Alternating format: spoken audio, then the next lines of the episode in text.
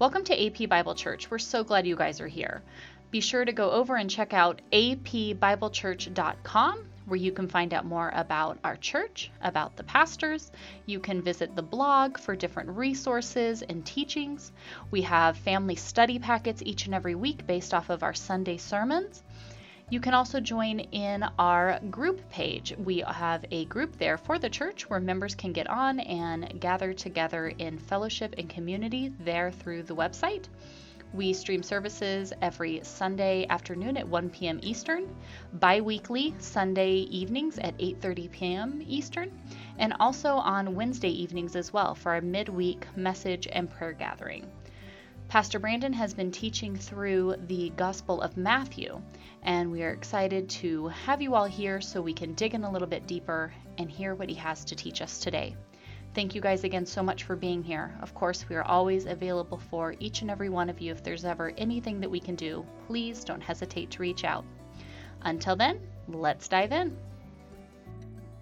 One thing that really stuck out uh, to me this week was in 1 Kings 3, and I have this verse posted up as one of my verses that I I always remember, and it's 1 Kings 3, uh, verse 9.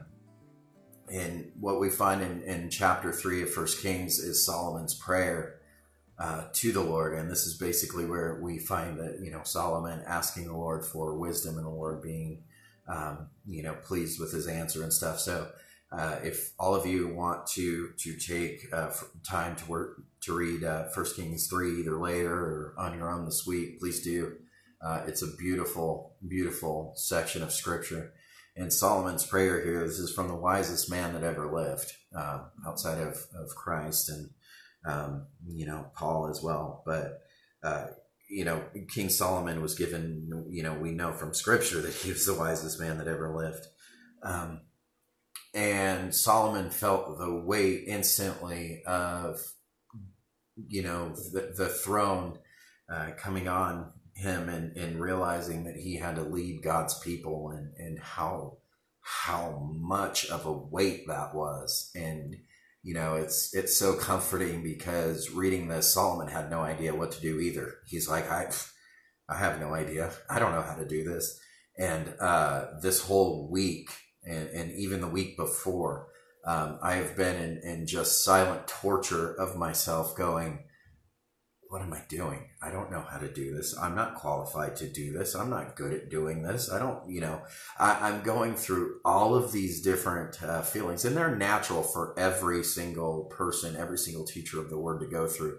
Um, to feel inadequate and to do that, you will absolutely feel that way because you are but at the same time, you know, you are a vessel used for the Lord. Uh, but still, sometimes I think in that humility, you realize that you are just completely, you know, um, you know, you're you're not better than anybody else. You know, you, are not holier than anybody else. You're not, um, you know, there, there's nothing special uh, about, uh, you know, doing this. Eh, you know, it's it's just uh, we we don't want to get you know, I, I, don't beat myself up too much. And um, in a timely manner, one of you reached out this week, um, kind of in the in the same boat, um, and uh, it was it was very comforting. It was good timing because I definitely was in prayer about about this. Lord, how do I lead your people? How how do I do this? Having words of influence even though this is online, um, we we this is people listen to, um, you know what what I say and what I teach and and are growing in the Lord and are, are becoming more, um, you know, stronger in their faith. But if you don't understand the weight of having influence and, and and everything that you say and everything that you do, um, th- there's something seriously wrong. And that, that's just a weight that just has hit me hard this week. And I just ask the Lord to keep continuing to give me this reality, to keep just slapping me with this reality of what this means to truly lead, to lead God's people and to, to, you know, truly, you know, um, speak boldly um, but to also speak wisely and to to understand and, and, and lovingly. Um, but it's you know it's still a heavy weight. So um, I will what, what, you'll be hearing in the prayer part of it is First Kings uh, chapter three verse nine. Uh, with that, well, we'll open up in prayer.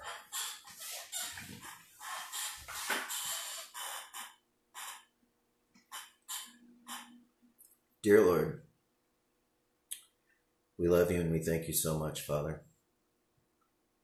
Father, I thank you so much for bringing us all together here today. Father, no matter where we are, no matter when we're watching, we are coming together and giving you glory. Father, today, as every time, Lord, I ask that you give me wisdom Father, in leading your people. And like King Solomon prayed, Father, give your servant, therefore, an understanding mind to govern your people, that I may discern between good and evil. For who is able to govern this, your great people? Father, we know that we are all inadequate of your glory, your forgiveness, and your mercy.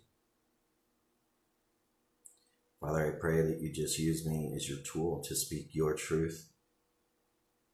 Please let everything come from you and nothing from me, Father. Father, bless our time together. Father, we know that you are here among us.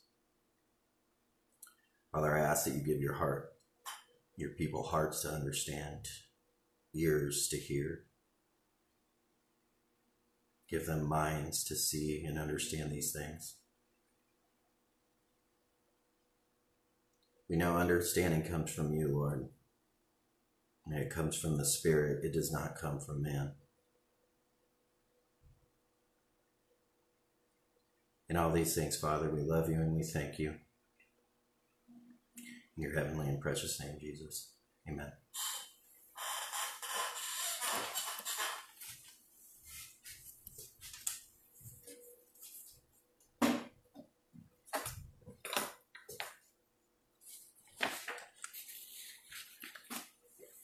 Yeah, forgive me. Um, I probably will. No surprise. I'm, I'm going to try not to get as emotional as I can be here. um, but it's it's just been a rough week. Um, and I, I say that every single week, and it is because this is especially now in these days that we're living in, in these evil days that we're living in. Um, you know, it, it, it's going to get harder. It's not going to get easier. There's a lot of encouragement at the end of this tunnel. We know it, but while we're going through it, that doesn't always, um, you know, that doesn't always make it easier, right? So uh, we know that we're going to have to go through it. That's okay. But um, rough week and just uh, I know that I was beating myself up, but I, I, I learned today the reason why, um, and and I, I definitely felt the Lord speak to me in in the way of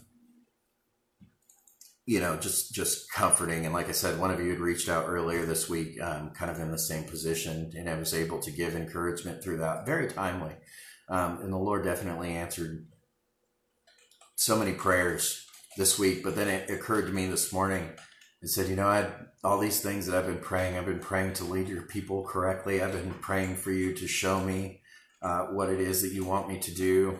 Um, you know, all these different things. And then I'm like, well, dang, all these, uh, all these tough things that I've dealt with this week.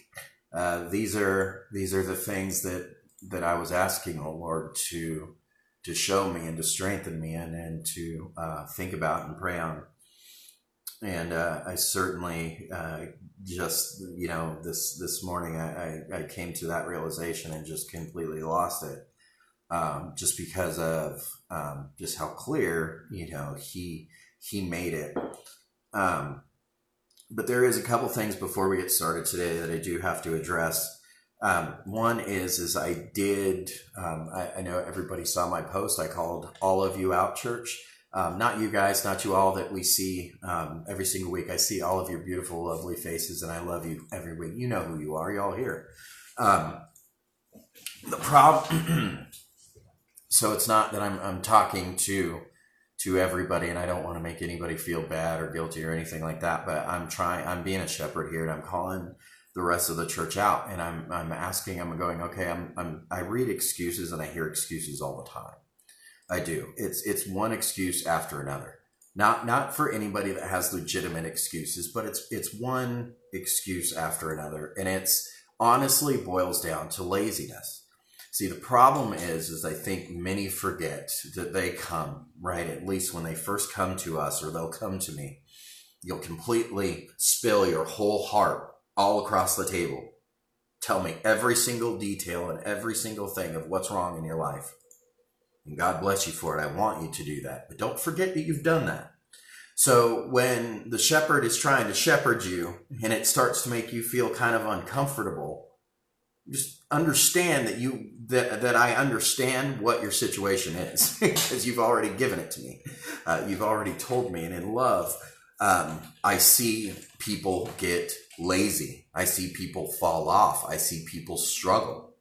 And I know, and even though the, even this is online, it doesn't matter because this isn't about man, right? This isn't about, this is about the Lord and this is about the Spirit. This is, this is about the body of Christ. This has nothing to do with man.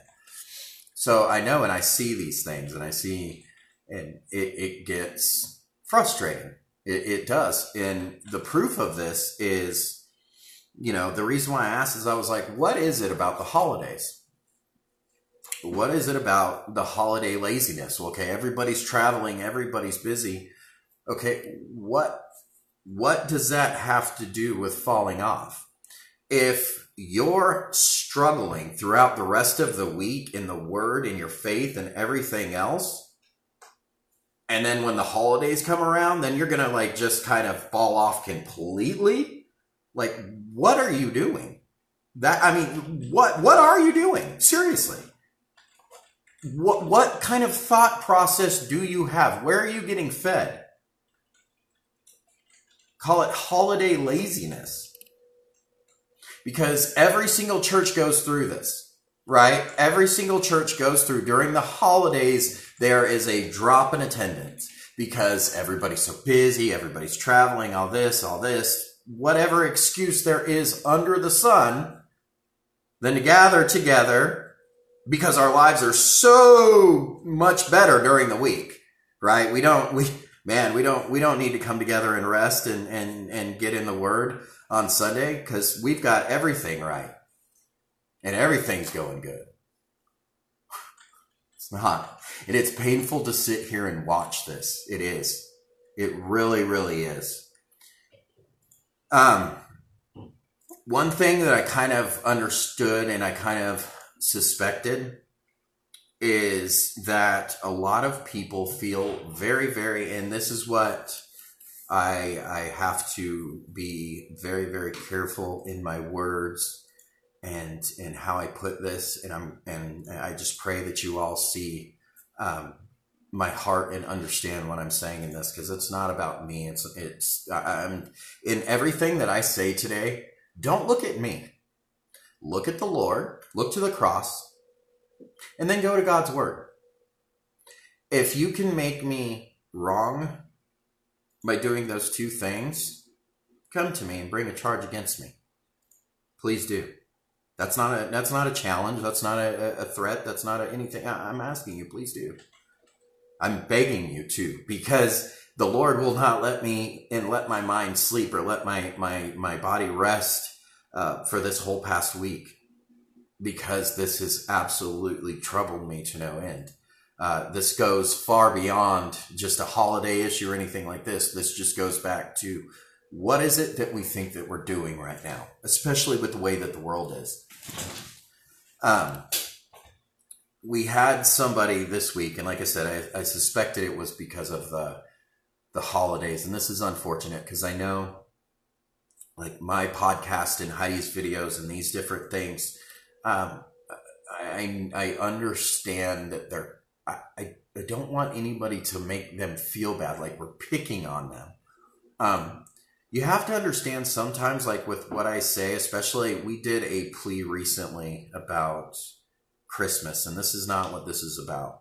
Okay, I promise you, but stick with me. Um, a, a plea about Christmas. And Heidi recently did her her heavenly minded video on asking these questions, saying, I'm not here to argue. I'm, I'm saying, let's go to scripture and let's ask ourselves some questions here. Okay, it was just a it was just a simple let's do that. Okay, well, problem is is a lot of I know it makes a lot of people uncomfortable because a lot of people either don't agree or a lot of people feel convicted but they're trapped. Okay? And it's not like I don't want anybody to think that I'm over here trying to campaign against causing strife and causing uh, division in your house and in your life or anything like that. That that's not um, that's not what I am. We're, we're either of us are attempting to do. Um, but that's what happens a lot. And to those people that that's either happening to, or how you know, or, or if you are feeling uh, off or or angry um, because we won't, you know, be, because we won't, um, because we're saying these things or whatever else. Um, this just doesn't, you know, this this doesn't have anything to do with us or something that we're trying to do here. We're not trying to sell you anything. We're not trying to make you celebrate something else. We're not trying to to make you feel bad or guilty and pointing a finger and calling you a sinner and all these different things. That's not that's not what we're doing. But from a teacher's perspective, what I am doing is I'm I'm I'm I'm asking you to to consider some things here. But there there we do have um, a you know a church member who Heidi and I you you all probably don't know them as well, and some of you might. Um, but Heidi and I do because we've talked to this person extensively. This person is just very, very quiet, very quiet.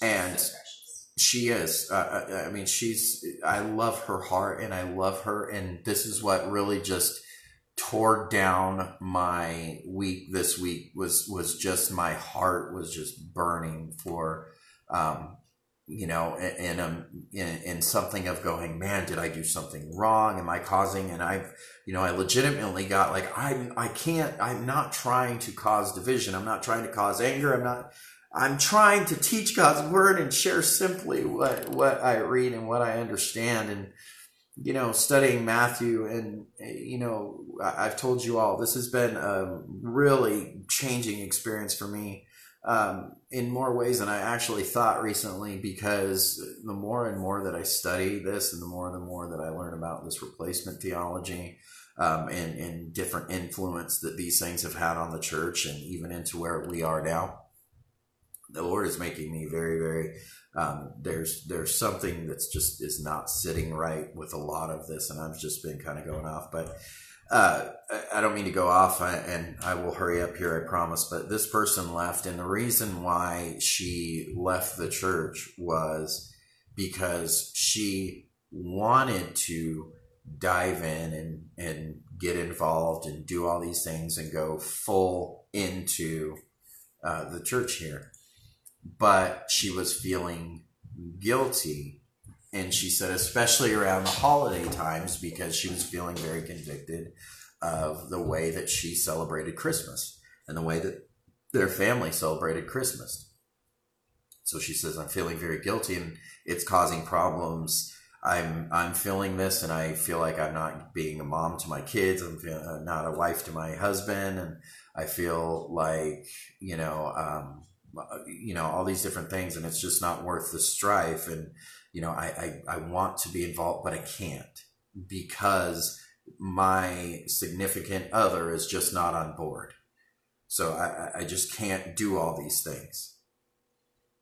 And it got me thinking, and I'm like, I didn't, I, you know, anything that I say here is not meant to make anybody feel bad, to argue with anybody, or anything else. It comes, hey Gina, long time no see. I was wondering how you were. I was thinking about you the other day. Anyway, um, you came at just the right time.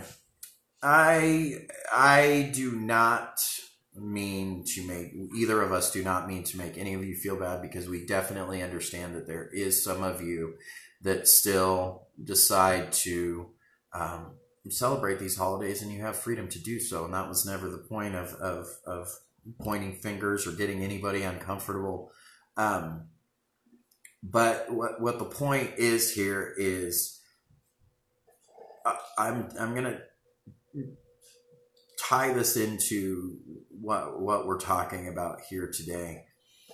Um, you know, the more and more in depth study that I've had to do, like I said, about the book of Matthew, I've gone deep into Jewish history.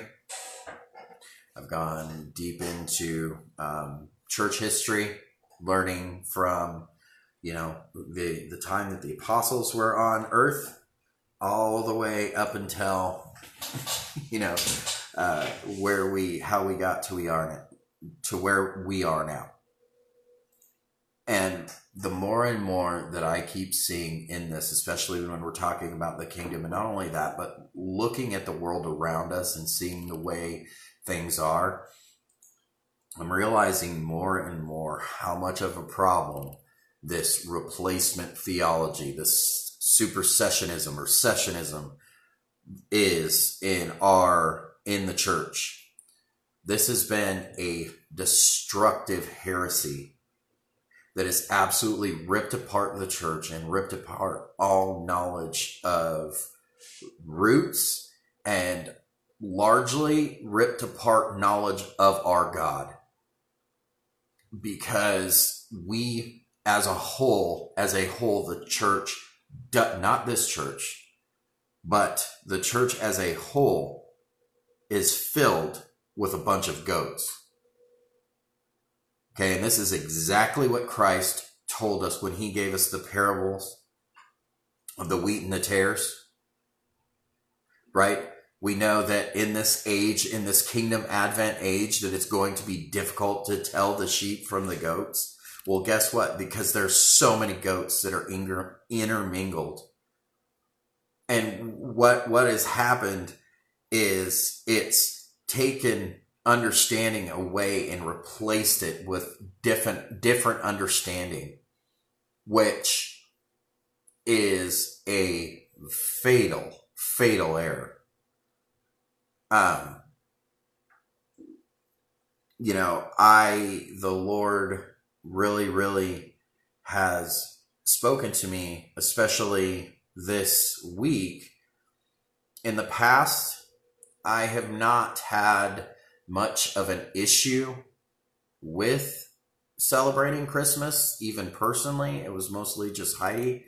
Um, and and please don't take me wrong. Remember, I grew up in the church. I grew up and and I study. I, believe me, I, I know all the good things that are attached to this. Okay, but hear my plea: the the bad things that are attached to this include a bunch of destructive heresies that can lead us into laziness and having a skewed view of who God is. You know, it's so funny that people who are struggling so much during the it's not funny, it's tragically sad because people that are struggling throughout the week who I know who's struggling in their walk, guess who becomes the biggest Christians around the holidays?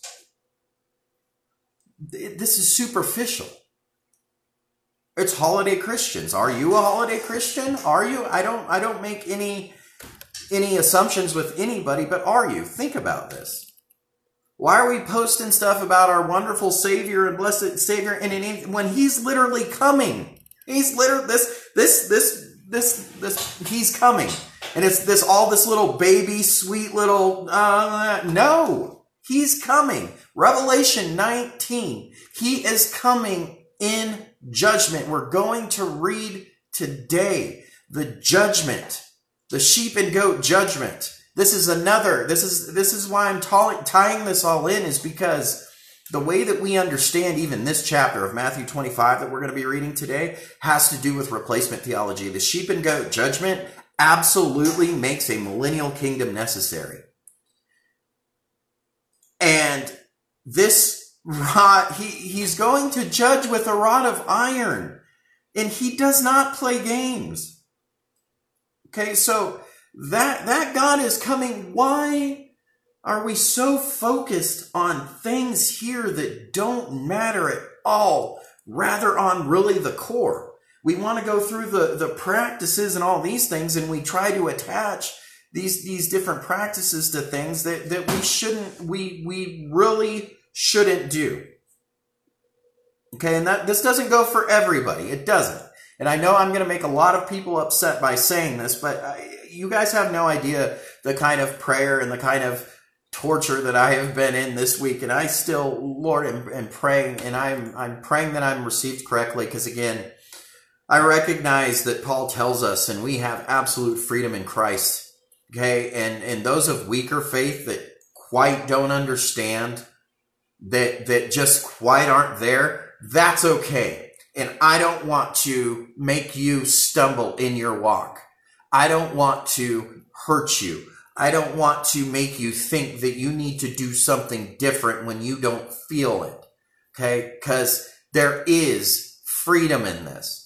But what I do plead for you to understand is in that freedom, Okay? In that freedom, we know that our freedom of Christ, we're not supposed to use this freedom as an opportunity to sin. Now, I'm not saying celebrating any in particular thing is, is, is a sin. No. But when we look at anything, why we're doing anything, why don't we ask questions like, why am I doing this? Or what does this mean? Or maybe this should be something that I don't do. Every single one of us affirms that God is everlasting and ever changing, amen, and, never changing. Never. God never changes. So let me ask you this question. If God never changes, what makes that God that's in the Old Testament any different than who Christ is? Where's the difference? The God that gave the, the Ten Commandments to Moses is the same God. He's the same God. He does not change. He is a fulfillment of the law. So we are not bound by the letter of the law, but we darn sure are bound by the principles of it.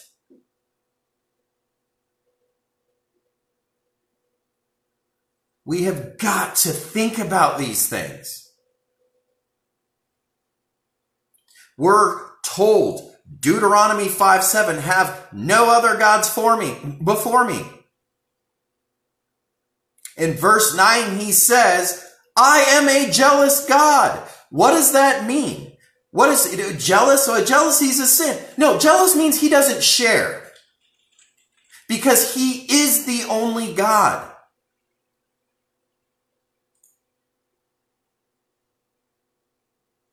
He says, love the Lord your God. Deuteronomy 11, 1. Love the Lord your God and keep his charge, his statutes, his rules, and his commandments.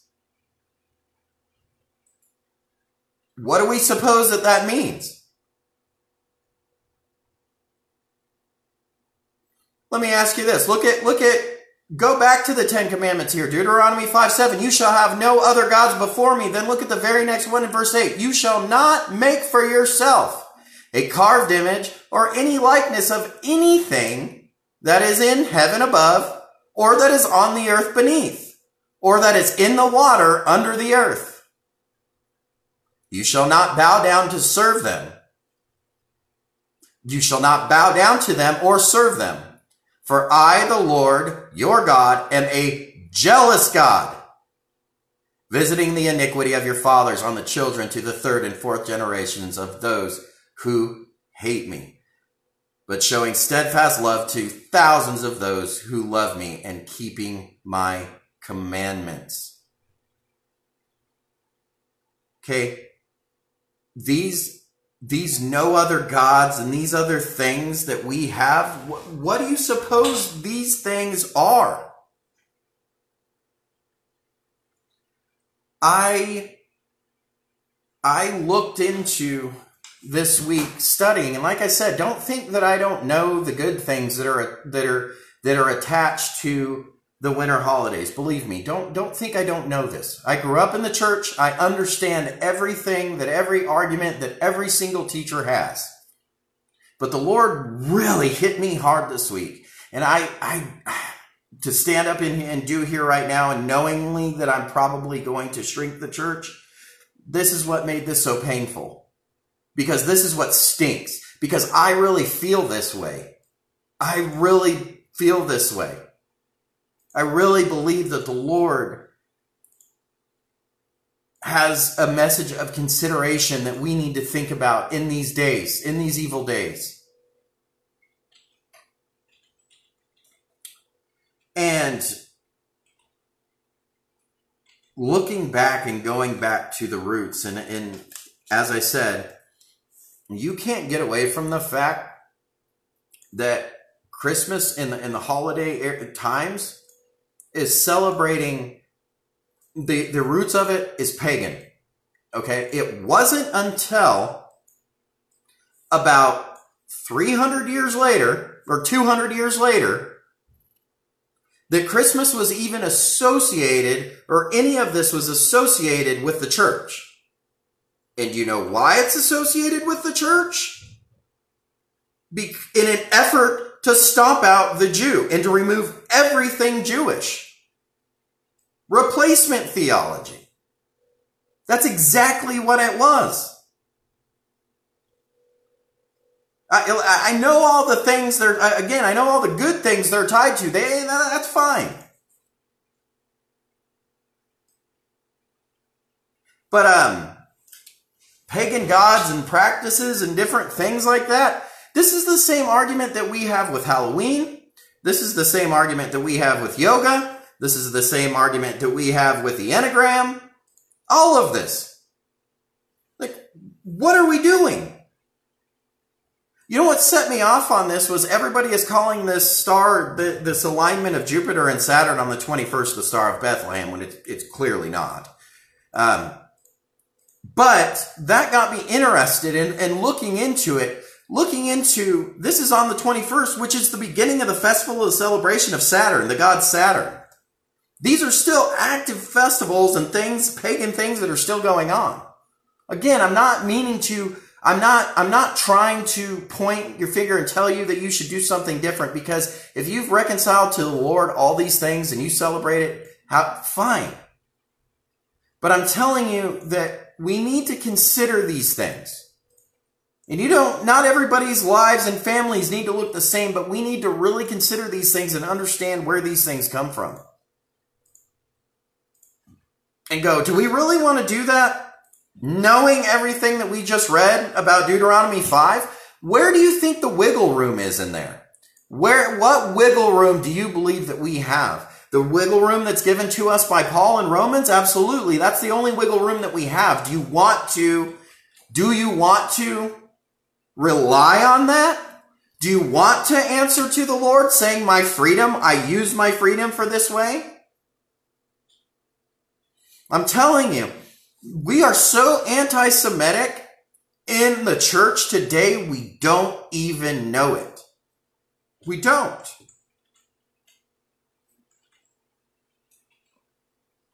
I don't know how much of literally adopting pagan culture and stomping out the Jews, I'm having a really hard time in scripture figuring out where that's a good idea.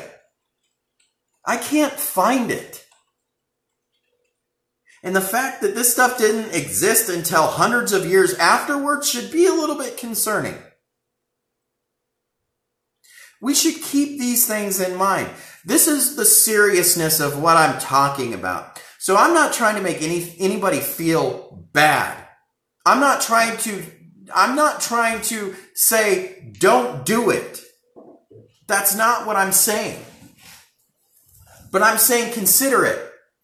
And for me, for me, I'm not saying that you need to come to the same conclusion because there's many of you that, that, that don't, and that's fine. And I love you, and I don't think any less of you.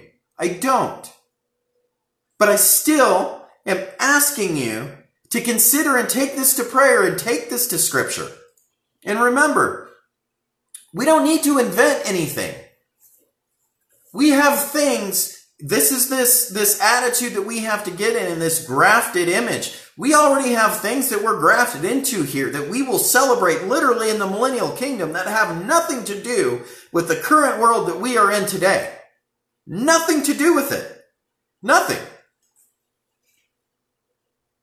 so having tradition and culture is fine but i, don't know if our our our our tradition and culture should be wrapped in pagan idolatry. I, I don't know that that's a good idea to continue in that and to not understand the damage and the destructive heresy of replacement theology. This is, this is replacement theology. This is a heresy. What Constantine did in the 300s, regardless of what good he did, was heresy. And that's what the apostles told us to watch out for. Watch out for those who are coming in my name, bringing destructive heresies. No, but let's just ignore it and think we're fine and just stroll in on the blood of Christ, on our own righteousness. Is that not what they did? And is that not what we've just been reading about, about something that you can't do? What are you, what are we doing? Have you all seen what's going on in the world right now? Have we really paid attention? Have you really honestly thought to consider that your children, your career, all of these things are in jeopardy? It's not comfort anymore. These things are becoming realities.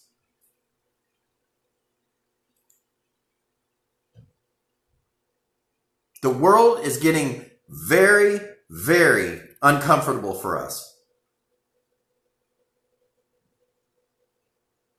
We must consider these things. Why are we trying to slap God on things and then slacking off in other ways? In these days. And then the way that we're slacking off should be something that, like, eh, hmm, I don't know. I don't know. Guys, I'm telling you, we don't understand. If, if my last words be that we don't understand the damage of what replacement and kingdom now theology have been, then man, it's, it's crushed our understanding. So I'm going to finally shut up about this. I pray that that made sense. Because believe me, I prayed every single day this week, multiple times in tears, including this morning, on what I should say about this. Understanding that every word I speak has influence. Every word I speak, every careless word I speak, everything that I say, and everything that I do, I will have to answer for. That's terrifying and scary. And I was in tears this morning going, I don't want to do this wrong. I don't trust my flesh. I don't trust my flesh in this matter at all. Please. So know that that came straight from my heart. And that plea and that warning is serious. And as we go on into the message today, we'll see why it's important to understand these things. So go ahead and turn to Matthew 25. We're finally there. Heidi, if you want to mark on here that this is when we start the actual message and my rant ended here. No, I want everybody to hear I want everybody to hear it too. okay. So I, I would like everybody to to know that I love you all and I'm not trying to point fingers. I'm not trying to to say that you're sinful for doing something. Don't think that I'm judging you differently. Just just understand that in my own personal life, the Lord really spoke to me this week and and made me uncomfortable with a lot of things that I had been comfortable with in the past. I had been okay with these things. I had been able to pass it off and think it wasn't a big deal like everybody else. But then something hit me this week in studying for Matthew 25 that I'm like, this literally all goes back to Rome in replacement theology. This is what it always goes back to.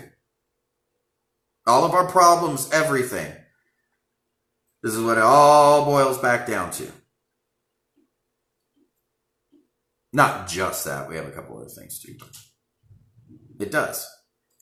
And like I said, I mean, if if if any of you don't agree, if any of you violently disagree with anything that I said, as I said at the beginning, I'm praying, pray for me, and um, you know, uh, just consider, I guess.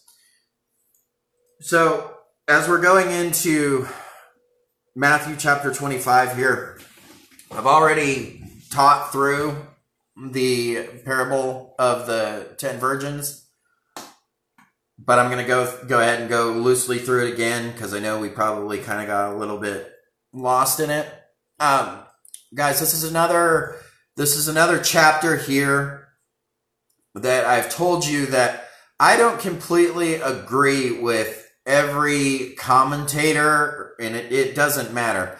Um, but there's many there's many ways of interpreting the book of Matthew, and, and, especially in the way that I teach it. There's there's many different views. So I only I, I have a way of teaching this that I believe the the scripture is saying that I don't completely agree with Andy on. I know Andy even today.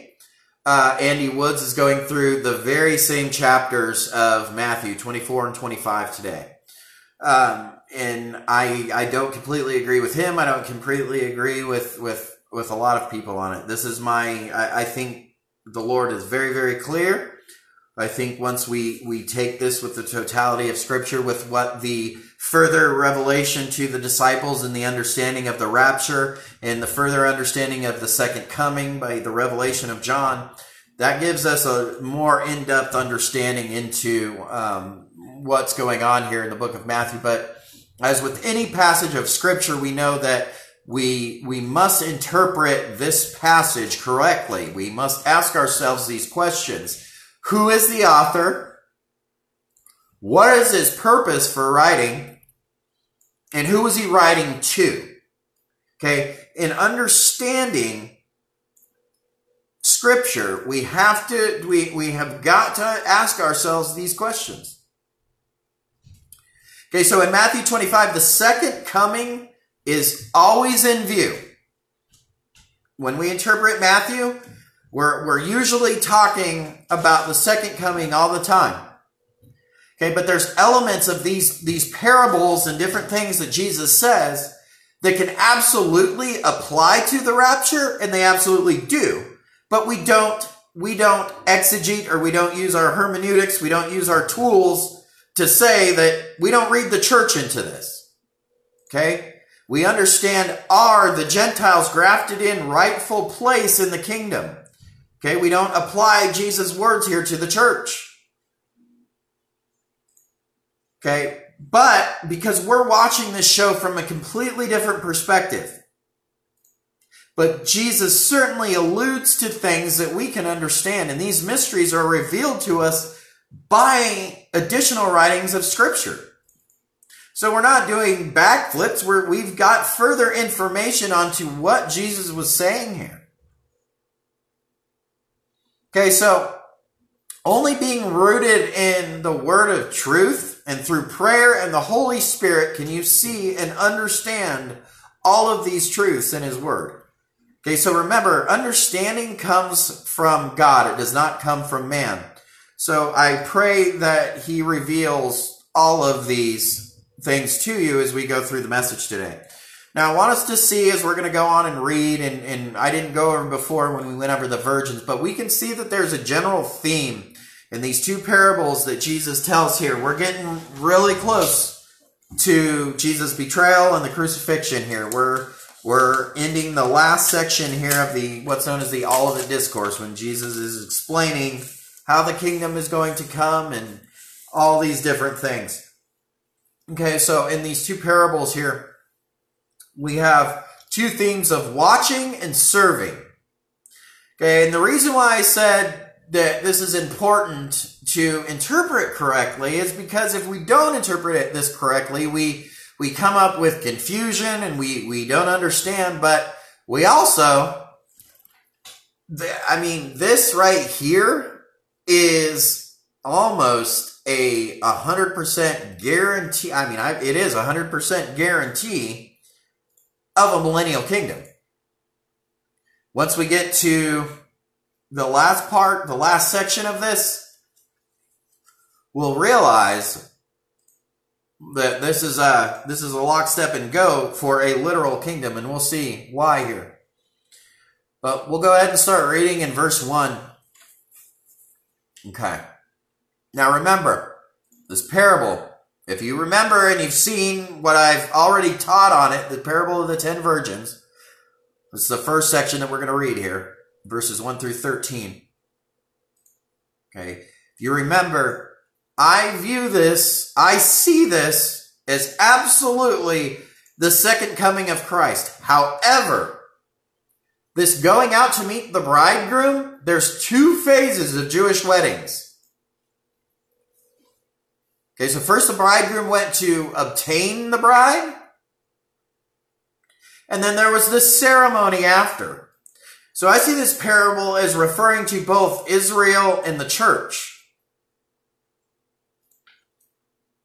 It's clear when taken into context with the rest of Jesus' teaching what he's referring to here. So this is what I'm saying. Is he referring to the rapture directly? Absolutely not.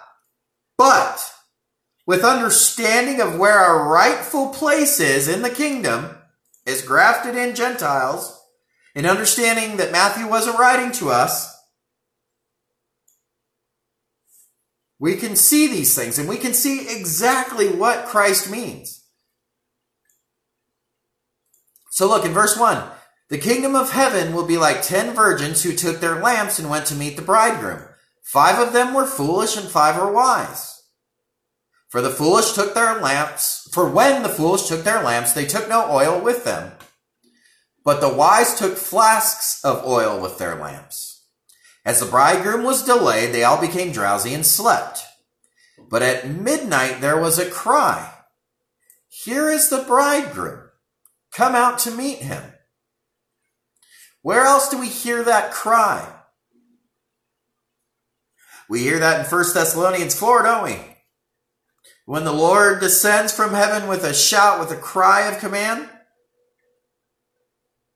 and then we have in John 14, in the upper room discourse, where Jesus promises that he will come and gather us to be with him where he is. So wait a minute, that's, that's saying something different than the second coming. Because Jesus is descending and calling us up here. The second coming, we have the king coming to the earth in judgment. Something different. Pay attention to that. Here is the bridegroom come out to meet him. All right, verse 7. Then all those virgins rose and trimmed their lamps.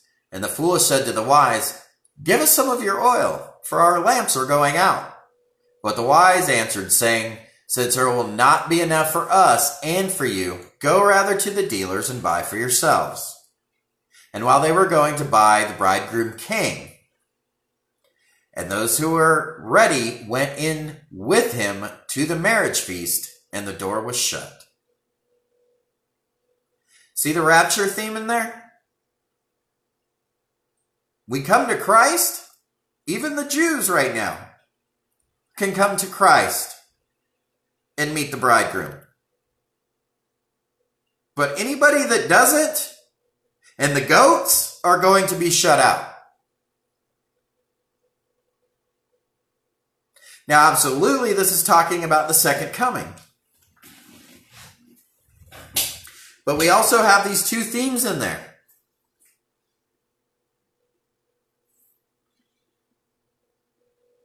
Verse 11 Afterward, the other versions came also, saying, Lord, Lord, open to us. But he answered, Truly I say to you, I do not know you. Watch, therefore. Watch, therefore, for you know neither the day nor the hour.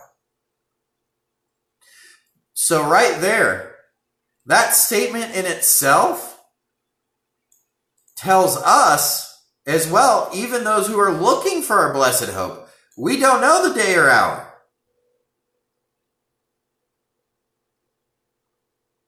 We don't. The Jews at the end of the tribulation don't know the day or hour when Christ returns either, but they are to be looking for him and to not getting not to be getting lazy.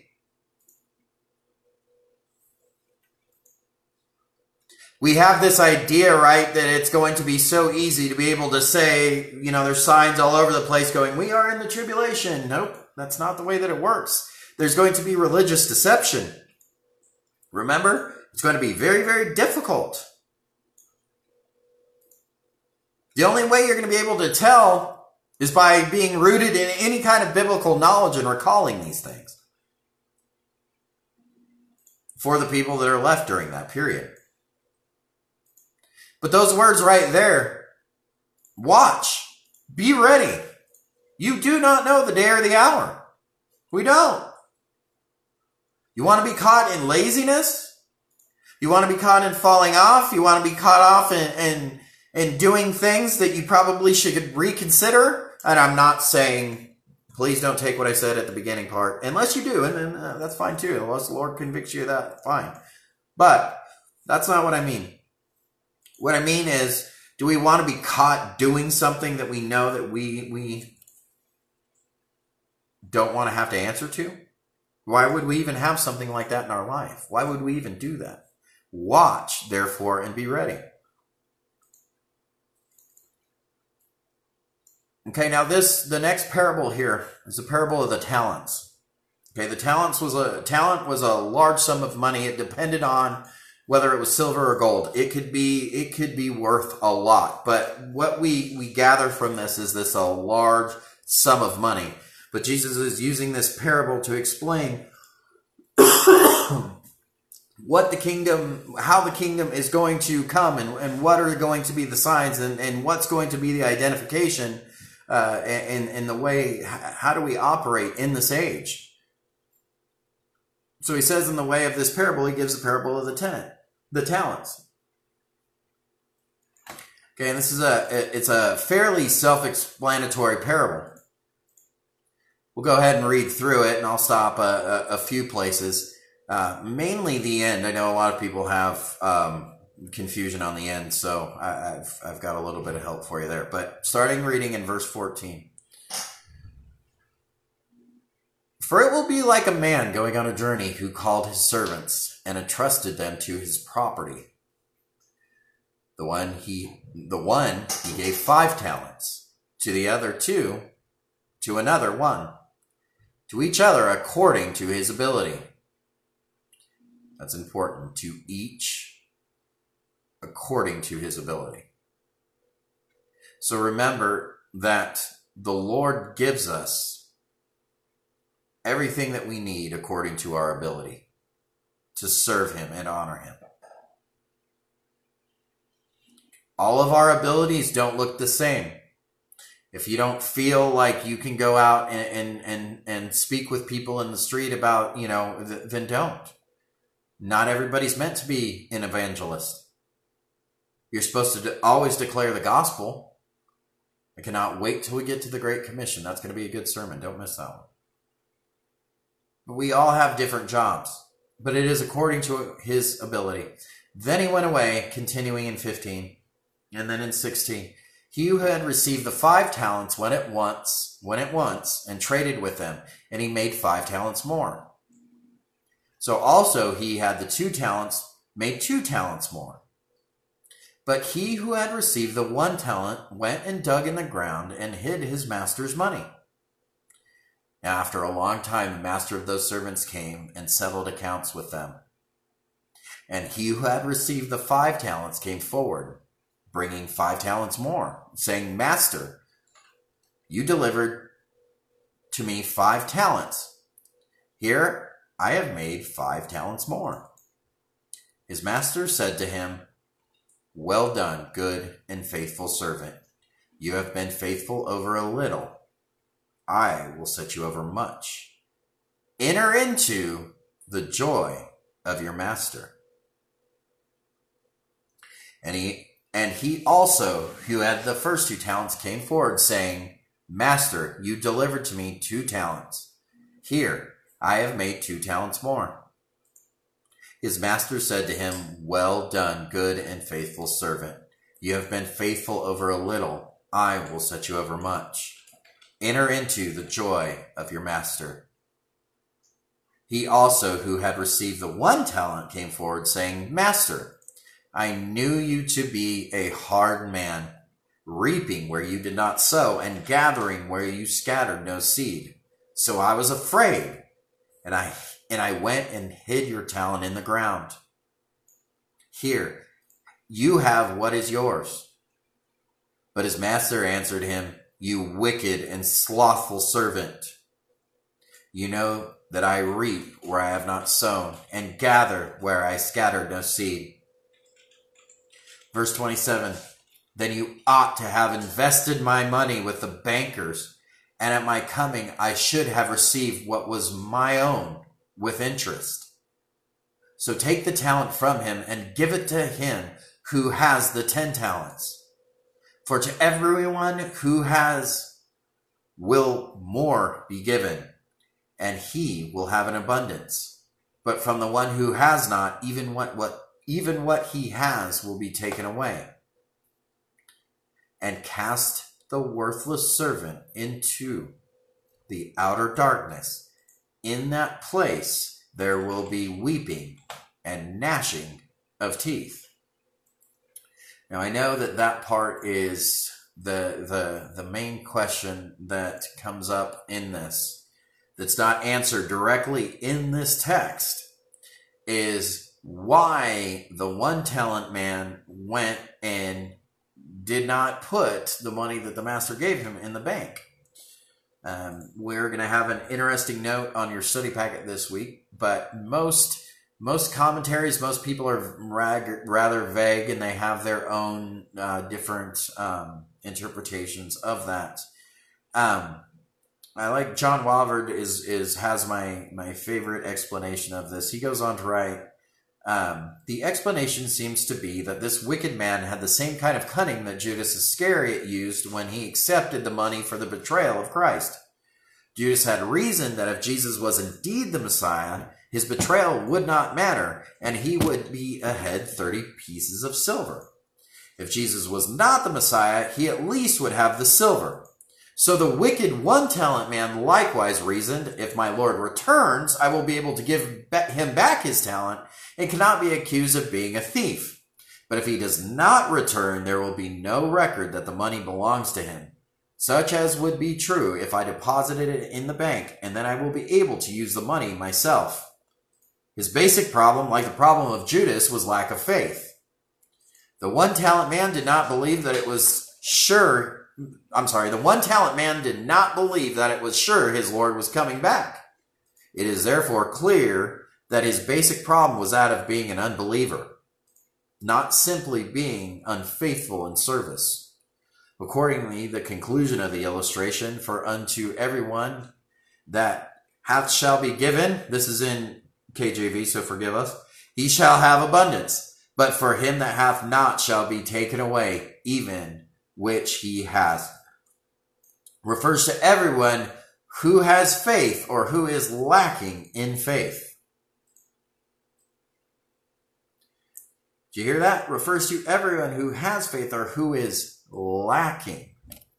Remember, just like Peter, not no faith, lacking, little. Okay, it's it's about what you're given. Okay, and then he he Walvoord adds to uh, to note here. Here is elsewhere, and this is an important note. Here is elsewhere in Scripture, while works may be an evidence of salvation, they are never the ground of salvation. Okay, let me say that again. While works may be an evidence of salvation, they are never ground of salvation. The one talent man, while deficient in works, was condemned because of his lack of faith. Accordingly, the one talent man is not an illustration of a backsliding Christian, as no Christian justified by faith and declared righteous by God could ever be cast into outer darkness.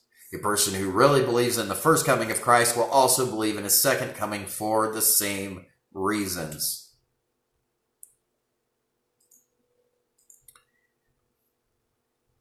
This whole parable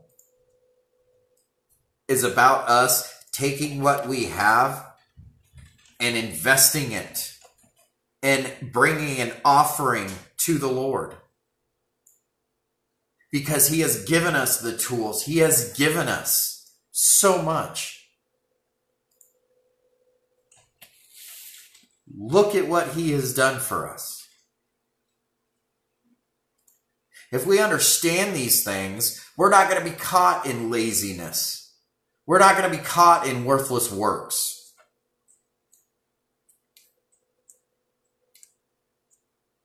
We want to please our master.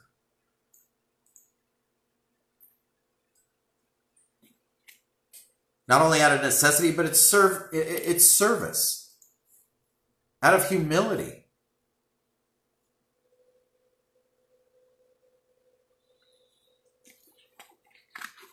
This gets into the section that I was really, really looking forward to get into.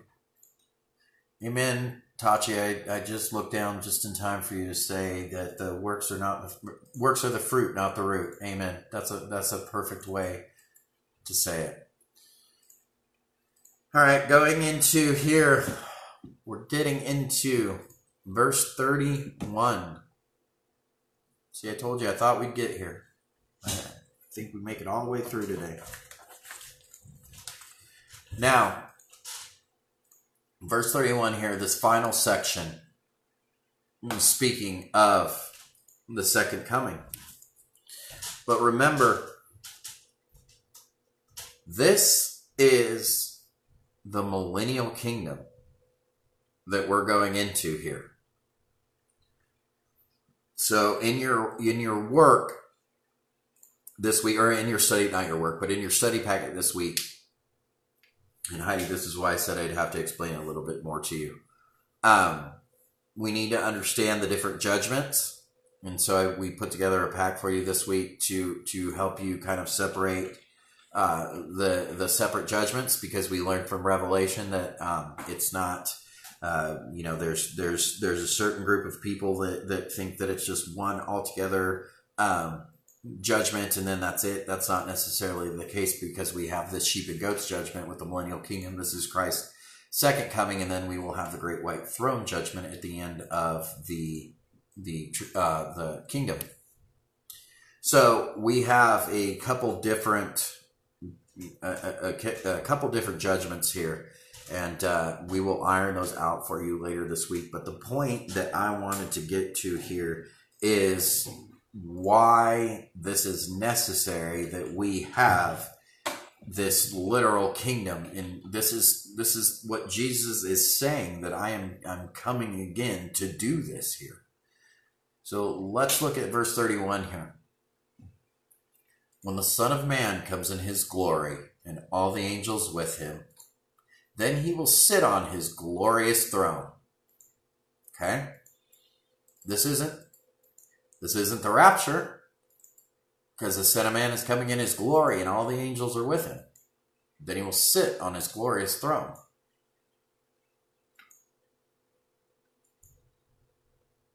Verse 32 Before him will be gathered all the nations, and he will separate people one from another as a shepherd separates the sheep from the goats. Now, as I said, this is about the second coming.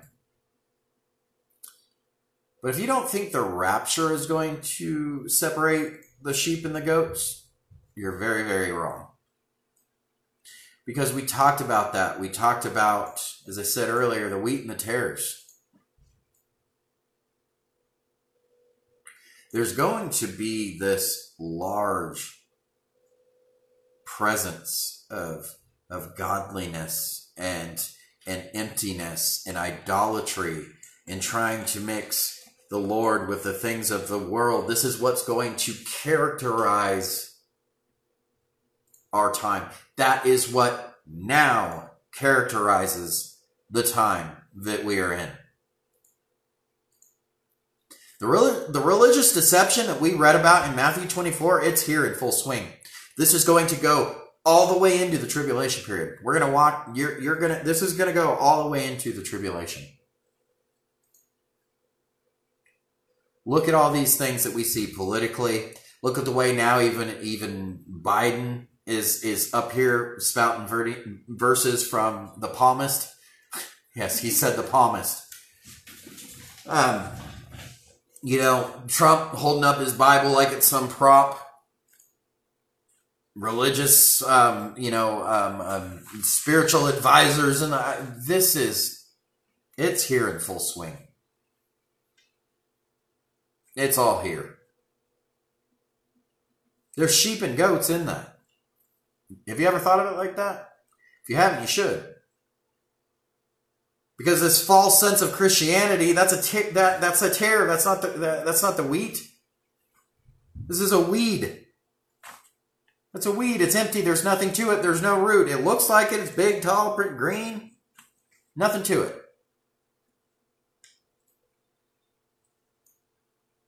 So while this is for the second coming, oh, this, this most certainly can apply to you right now. Because we live right now through the freedom of Christ. And we know that we are, we are slaved through the blood of Christ, that atonement. But, um, we don't use that freedom as an opportunity to sin or to to not pay attention to the same God that we have in the Old Testament. To the same rules and principles he commands his people. The reason why he commanded these things was to keep his people set apart. Being set apart is a theme that sticks with Christianity. This is why it's a problem that we've gotten rid of the root of what this started off to be. The law and all of these things were given to set people apart. That's why the principles, that's why it's no, you don't have to follow Torah. But the principles of Torah, you still have got to follow. And that's why a lot of those principles make it completely different from the world. It's to keep you set apart from this. Not to marry it together and think that you can slap Jesus on everything because you can't. So see how this doesn't go with the holiday, just the holidays. This goes with Christianity as a whole. We want up there and say, God bless America, and we want to sing our songs and act like God's not coming in judgment and going to separate, separate the sheep from the goats.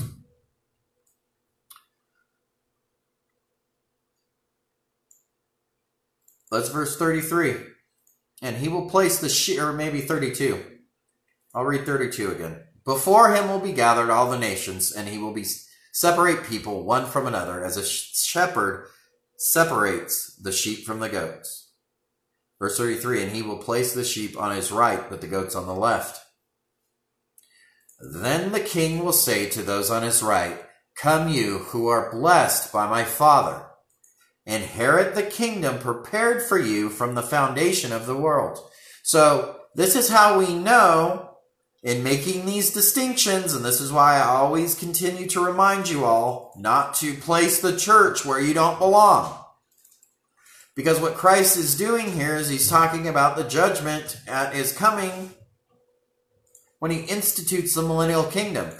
He's going to judge the humans on earth. He's going to face them in judgment and say to them, and the Jews come inherit the kingdom and grafted in Gentiles at this time. This is this is because it says all nations. Okay, but when he says this is inherit the kingdom prepared for you, this is the Jews from the foundation of the world. Okay, so we're in there, but he's not speaking to us.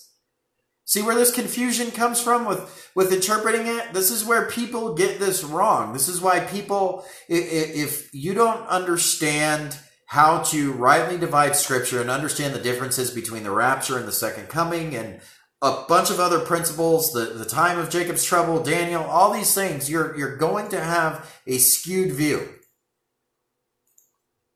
If you don't understand Old Testament prophecy, if you don't understand this idea of a kingdom program, if replacement theology has unfortunately completely ruined everything, it's really hard for you to understand these things and to make sense of these things. And it has. And that's what's become a challenge with even teaching through a lot of this is trying to show, look, this is where people get this wrong, but look, let's, let's, I'm pleading with you, look at what he says and look who this is to.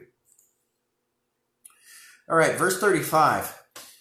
Okay, now this is this is interesting here because we get into uh, some hardcore humility here. This goes completely opposite to what we read in the Beatitudes and what we read and saw with the Pharisees and the behavior and thinking that righteous works get you into the kingdom and, and get you to stroll into this. It doesn't. Look what does. Verse 34 Then the king will say to those on his right, Come, you who are blessed with my Father Inherit the kingdom prepared for you from the foundation of the world. I'm sorry, I read 34, but 35. For when I was hungry, you gave me food. I was thirsty and you gave me drink. I was a stranger and you welcomed me. Verse 36, I was naked and you clothed me. I was sick and you visited me. I was in prison and you came to me. But look at 37 right here and highlight and, under, and underline this. Verse 37 Then the righteous will answer him, saying, Lord, when did we see you hungry and feed you, or thirsty and give you drink? And then in verse 38, and when did we see you a stranger and welcome you, or naked and clothe you? There, look at that humility. And in verse 39, and when do we see you sick in prison and visit you? They don't understand. This is what the righteous person says. They don't even understand what, what you, I gave you food, I gave you clothing, I get what are you saying? Then look what he says in verse 40 And the king will answer them, Truly I say to you, as you did it to one of the least, or I'm sorry, as you did it to one of the least of these, my brothers, you did it to me. Look at that humility. I'll read it again without stuttering. Verse 40 And the king will answer them Truly I say to you, as you did it to one of the least of these, my brothers, you did it to me. Had no, the righteous person has no knowledge of the works that he did. Look, simply by doing these things, doing what I told you, by doing to the least, you did it to me. It's important to note here when he says, my brothers, this also refers to Israel as well. It's very important how we view Israel as God's people. I warn you to be watch how you speak of that nation. Watch how you think of Israel. Because they are his chosen people. And all throughout scripture, he has promised that he will keep a remnant of them alive until this period and for this period. because of the promises that he made and covenants that he made over 5,000 years ago, 6,000 years ago, nearly.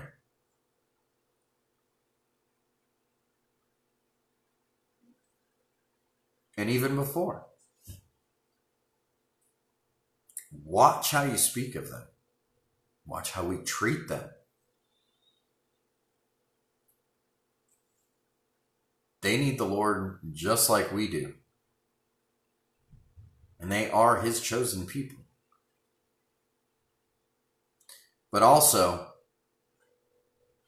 the humility of serving and watching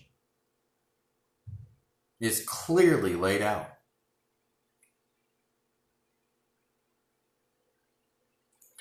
And closing it out verse 46. And these, being the ones who did not do his will, did not the evil into eternal punishment, but the righteous into eternal life. Amen. All right, guys, I'm going to go ahead and open it up now for questions. We're pretty late, but I got finished through the whole chapter. So Tashi had asked one question, and I know you and I have had this conversation multiple times, but she said, "Do you think there will be, uh, or could there be, a amount of time in between the rapture and the tribulation?" Yes, I do. There could be a good period of time in between it. Um, it, it scripture isn't really clear. Um, Could be immediate. It or- could be immediate, but I, I, I have a feeling that there's going to be a little bit of time in between there. Um, but more and more, what I'm convinced of, and what I'm, I'm, you know, I, it's not that I'm, uh, uh, you know, obviously changing. It's just more that um, I'm growing, I suppose, um, and, and forming my own, just my own commentaries and, and things on these things. Um, I I definitely think that the tribulation and is coming um, in ways that you know is going to be so hard for the rest of the world to see, as opposed to what we we think in our heads. We think that um, we've got this left behind type type thought in our heads, but that's not necessarily the case. Like I said, I think that it's going to be uh, business as usual for the, rest of the world and for the goats. Um, there's there's a church presence uh, in the tribulation period, and there's also a presence um, for for Israel in the in the tribulation period as well. So um, just saying that, yeah, okay, well, Jesus and God said, okay, well, there's going to be, you know, there's going to be a, a, some sort of presence there. So we can't base it off of these things and think that there's just going to be demons flying around with their reaping sticks and killing everybody. I mean, that's not necessarily what's that's going to be the case. So um, I think that it will go into it, and I think that yes, we we can have a, a larger period of time in between um, the the rapture and the actual start of the tribulation. Next question. In the context of the second coming, who are the sheep? That would be that would be Israel specific, like the the the third group. He's saying, since you did it to me, as you did it to the rest of my brothers, like what we were just reading about. It seems that this is um, this is the um, unbelieving or the believing Gentiles too that goes along with it.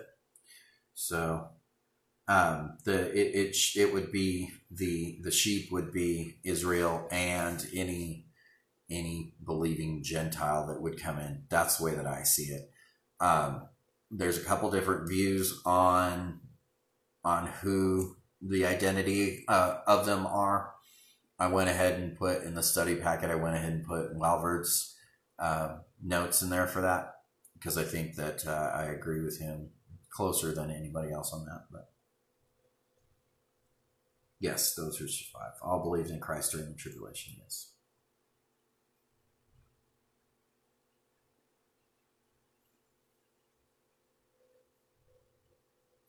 my comments have been really delayed today, so I'm just kind of like is. waiting to Yeah, see. everything is very delayed. So, um, it's like closed on me like ten times, and so I. I'm sorry, everybody. I hope. Hopefully, it's just me and it's not happening to everyone else, but I'm just like waiting to make sure it's not. Yeah. I was looking to see if I had any more. Um, hopefully, I didn't run too many people off. I pray that the Lord um, saw the heart in all of this.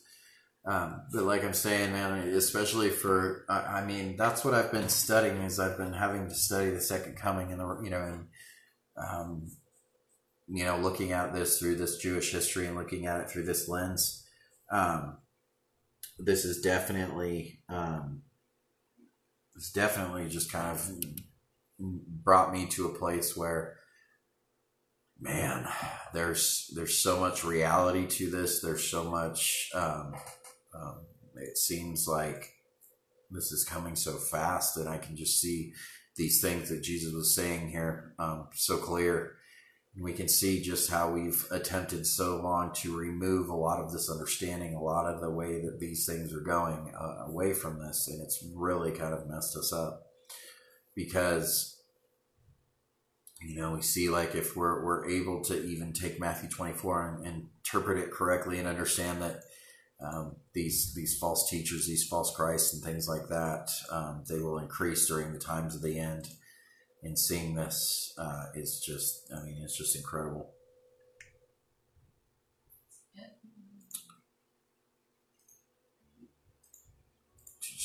Um, yes, um, the question for first time viewing that would you please tell me if you study or teach all or any of the Pauline? Yes, all of them. All of them. Yes, there's yeah, no reason we should not.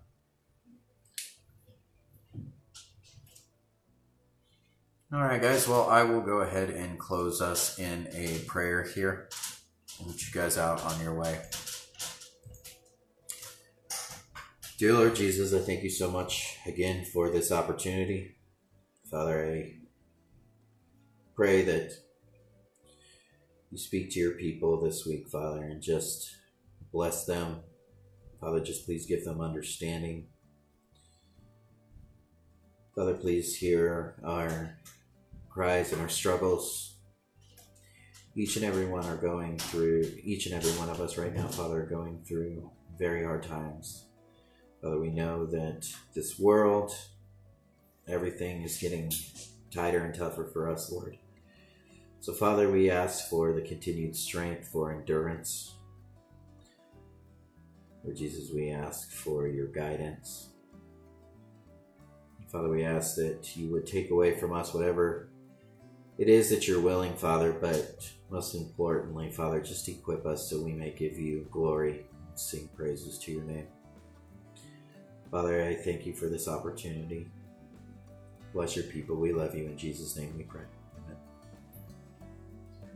tonight at 8.30. All right, guys. Um, love you to death. Um, I will see you guys. Hopefully, we'll see you guys tonight at 8.30 if you're able to make it. Um, if not, we will see you uh, later this week. Love you guys. See ya.